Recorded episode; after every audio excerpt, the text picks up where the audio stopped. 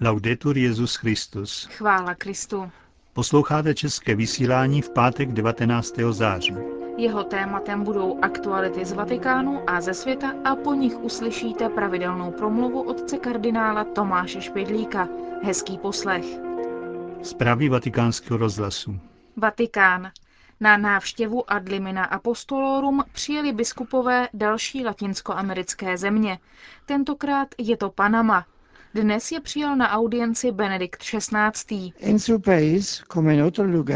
Vaše země, stejně jako mnohé jiné, zažívá situace obtížné, ale také ty, které dávají naději. V tomto kontextu je obzvlášť nutné, aby církev v Panamě nepřestávala nabízet světlo, které přispívá k řešení současných problémů obyvatel a podporovala to, aby se společnost zhodla na platnosti základních morálních hodnot. Proto je třeba šířit kompendium sociálního učení církve a tak podpořit zejména lajky, aby působili v oblasti politiky, společnosti a ekonomie. Hlavním problémem Panamy je paradoxní sociálně-ekonomická situace.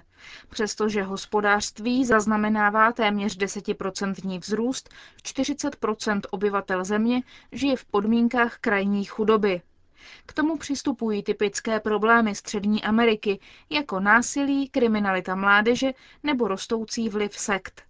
Biskupové kritizují sociální programy státu, které sice část palčivých otázek řeší, ale v dlouhodobější perspektivě vytvářejí sociální a ekonomickou závislost. Biskupové Panamy vidí úkoly do budoucna také v zanedbané katechezi dospělých a v obraně instituce manželství a rodiny. Odpovědí na současnou situaci má být kontinentální misie, vyhlášená na postní dobu příštího roku, o níž rozhodla konference latinskoamerických biskupů v Aparesidě. Washington. Američtí biskupové se chtějí setkat s kandidáty na prezidentský úřad. Jak uvedl předseda biskupské komise pro spravedlnost a rozvoj, biskup William F. Murphy, dostali pozvání už v srpnu. Má se s nimi setkat pět biskupů, kteří stojí v čele různých komisí episkopátů. Chtějí se dozvědět podrobnosti o stanovisku kandidátů k tématům, jako je interrupce, imigrace, mezinárodní politika a mass media.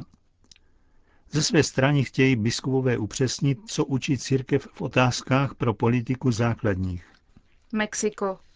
Univerzita jako místo evangelizace, tak nazval svou přednášku prefekt Kongregace pro katolickou výchovu, kardinál Zenon Grocholevský. V hlavním městě Mexika se účastní 14. kongresu rektorů katolických univerzit. Vatikánský kardinál mluvil o identitě katolické univerzity a o jejím poslání zasazovat se v současném světě opravdu, a to tak, že povede člověka k setkání s Kristem. Setkání rektorů katolických univerzit se tentokrát soustředí na problém zachovávání katolické identity vzdělávacích institutů na latinskoamerickém kontinentu. Vraťme se ještě jednou k otázce historické pravdy o Piu XII., o kterém mluvil Benedikt XVI. při včerejší audienci nadace Pave the Way. Oslovili jsme patera Petra Gumpela, z tovarištva Ježíšova, který se osobností papeže Pačeliho zabývá po desetiletí a je relátorem jeho beatifikačního procesu. Fakta byla publikována. Já sám jsem poskytl nesnad stovky, ale celou řadu rozhovorů. Mnoho bylo publikováno o pontifikátu 12. Každý se může dočíst o tom, co všechno podnikl, aby zachránil stovky tisíc židů. Všechen materiál je k dispozici. Jsem tedy velice rád, že se našla také nekatolická organizace, která dělá mnoho pro mír mezi národy, mezi znepřátelenými stranami a mezi různými náboženstvími a ze své vlastní iniciativy chce dát větší publicitu tomu, co Pius XII. skutečně udělal. Jak jsem řekl, jsou to známé skutečnosti, ne nové, ale nejsou obecně známé, nebo jsou ignorované. Je to tedy skvělá akce, kterou z celého srdce podporuji, právě proto, že jsem posuzoval bádání o tomto papeži a byl jsem Janem Pavlem II. jmenován relátorem beatifikačního procesu papeže Pia XII. Po mnoho let jsem tyto věci studoval a znám je a vždycky znovu se divím, proč není vůle vzít některé věci na vědomí. Platí to zejména o proslulém muzeu Yad Vashem v Jeruzalémě, kde je vystavena fotografie Pia 12. nesnad jako válečného zločince, ale jako člověka, který nic neudělal, s nápisy skutečně urážlivými pro nás katolíky. Říká relátor beatifikačního procesu Pia 12. otec Peter Gumpel.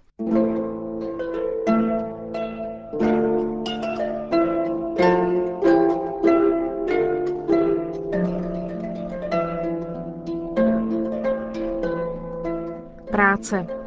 Pravidelná promluva otce kardinála Tomáše Špedlíka.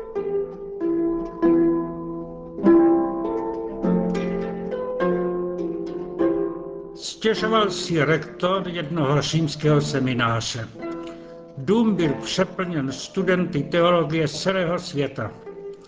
Mimo jiné tím vznikala také potíž s prací v kuchyni. Sestry na ní nestačily. Bylo tedy určeno, že studenti po obědě a po večeři jedna skupina po druhé vypomohou v učírání nádoby, jak vyjde z pračky. Nebyla tu potíž, kromě u jedné skupiny z afrického kontinentu. Nikdo je k tomu nemohl přimět.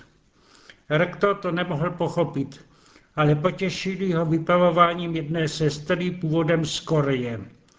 Když se začala zajímat o obrácení ke křesťanství, zavedli ji, aby se přišla podívat do kostela na mši. Ptali se jí potom, čemu z té liturgie nerozuměli. Řekla prostě, pochopila jsem, že tu jde o nějakou hostinu, ale poprvé jsem viděla, že po ní jeden z mužů umýval nádoby. Každé prostředí má předsudky, že se nějaká práce pro někoho hodí nebo nehodí. V kastovních společnostech je to přísně vyhrozené. Neujde nám proto, že i v prostředí prvních křesťanů, kteří pocházeli z různých společenských vrstev, často se vyskytuje téma práce a že se zdůrazňuje morální povinnost pracovat. O jakou práci jde? Nejčastěji se tu myslí práce manuální, ta, která dostala nespravedlivé označení práce nízká služebná. Té se totiž antický svět štítil. V vyšší vrství společnosti lidé svobodní se mohli zabývat četbou, filozofií a vším čím, čemu se říkalo svobodná umění. K práce manuálním měli otroky, sluhy, jejíž práce byla tedy služebná. Sociolog ovšem prohlásí, že má toto pochybné rozdělení základ v nespravedlivém řádu tehdejší společnosti. Ale ve skutečnosti má i hlubší kořeny psychologické. Jde tu o zásadní problém člověka a jeho činnosti. V docela zjednodušené formě to můžeme vyjádřit takto. Stáváme se ponenáhlu tím, co děláme. Jak se stane kdo hudebníkem? Tím, že zpívá a hraje. Sedlákem? Tím, že pracuje na poli. Prací vzniká přerod mentality, myšlení, zájmů. Bývalí spolužáci se po letech setkali. Jak se změnili? Jeden překvapil odměřeným jednáním, které si odnesl z dlouleté služby jako důstojník. Jiný měl naopak bohemskou nedbalost Mariše. Třetí pak byl nezvykle ustaraný, udřený, mluvil o tom, kolik stojí maso a chleba a jak se ušetří. Vypadal daleko starší než ostatní spolužáci. Pracoval jako topič ve velkém podniku. Ten příklad ukazuje názorně, že obavy antických myslitelů před tělesnou práci nebyly marné. Pohlcuje člověka jeho každá činnost. A protože jde o práci hmotnou, upoutává jeho zájem k hmotným věcem. Po celodenní dřině s lopatou mysl normálně neřeší filozofické záhady bytí i slovní řeč se přiblíží prostředí, ve kterém žijeme. Výrazy zhubnou, tahy obličeje stvrdnou, ztrácí se lehkost a rostomilost. Všeobecně se říká práce šlechtí. Udřený dělník však nedělá ten dojem ve společnosti, která má zájmy kulturní a ideální. Nemůžeme přijmout povýšenost, nadřazenost těch, kdo provazují tzv. svobodná umění nad těmi, kdo jsou odsouzeni k pracem služebním a nízkým. A právě proti tomu nadřazování jedných lidí na druhé, podle toho druhu práce hovorili opravdově první křesťanští spisovatelé. Připomínají, že byl sám Ježíš dělník, že apoštolové pocházeli z dělnické třídy. Ani svatý Pavel, kterému byla svěřena misie mezi národy, se nestyděl za práci rukou a vydělával si sám na živobytí stanařským řemeslem. Svatý Jan Zlatoustý hřímá s bohatlíkům na císařském dvoře proti rozlišování mezi prací služebnou a svobodnou.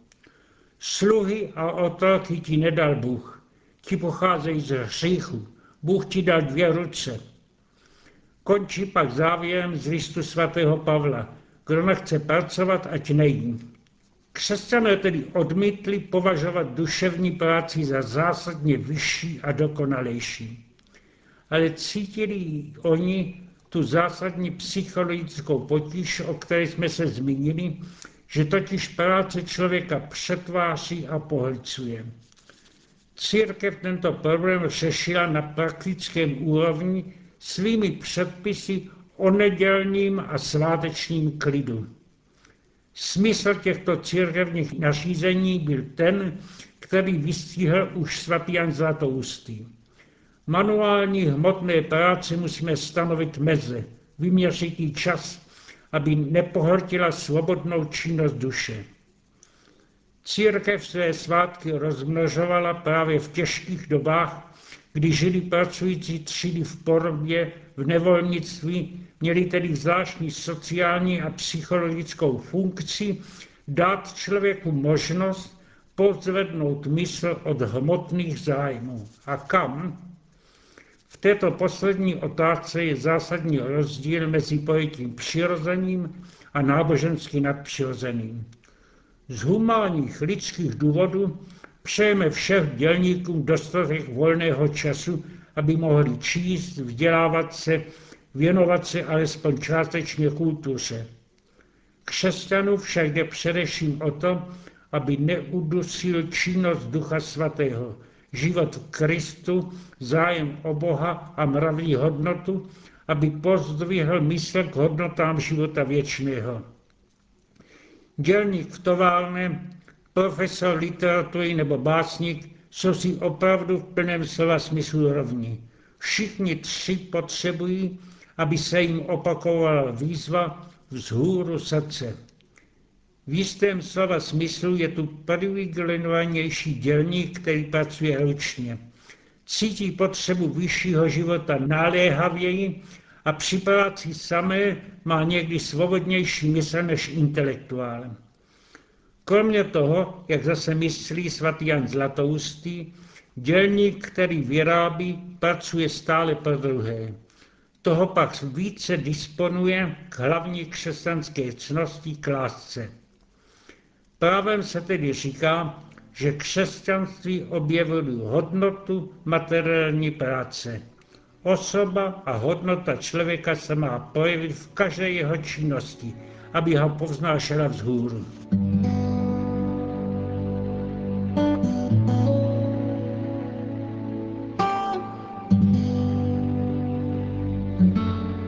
Slyšeli jste pravidelnou páteční promluvu otce kardinála Tomáše Špidlíka.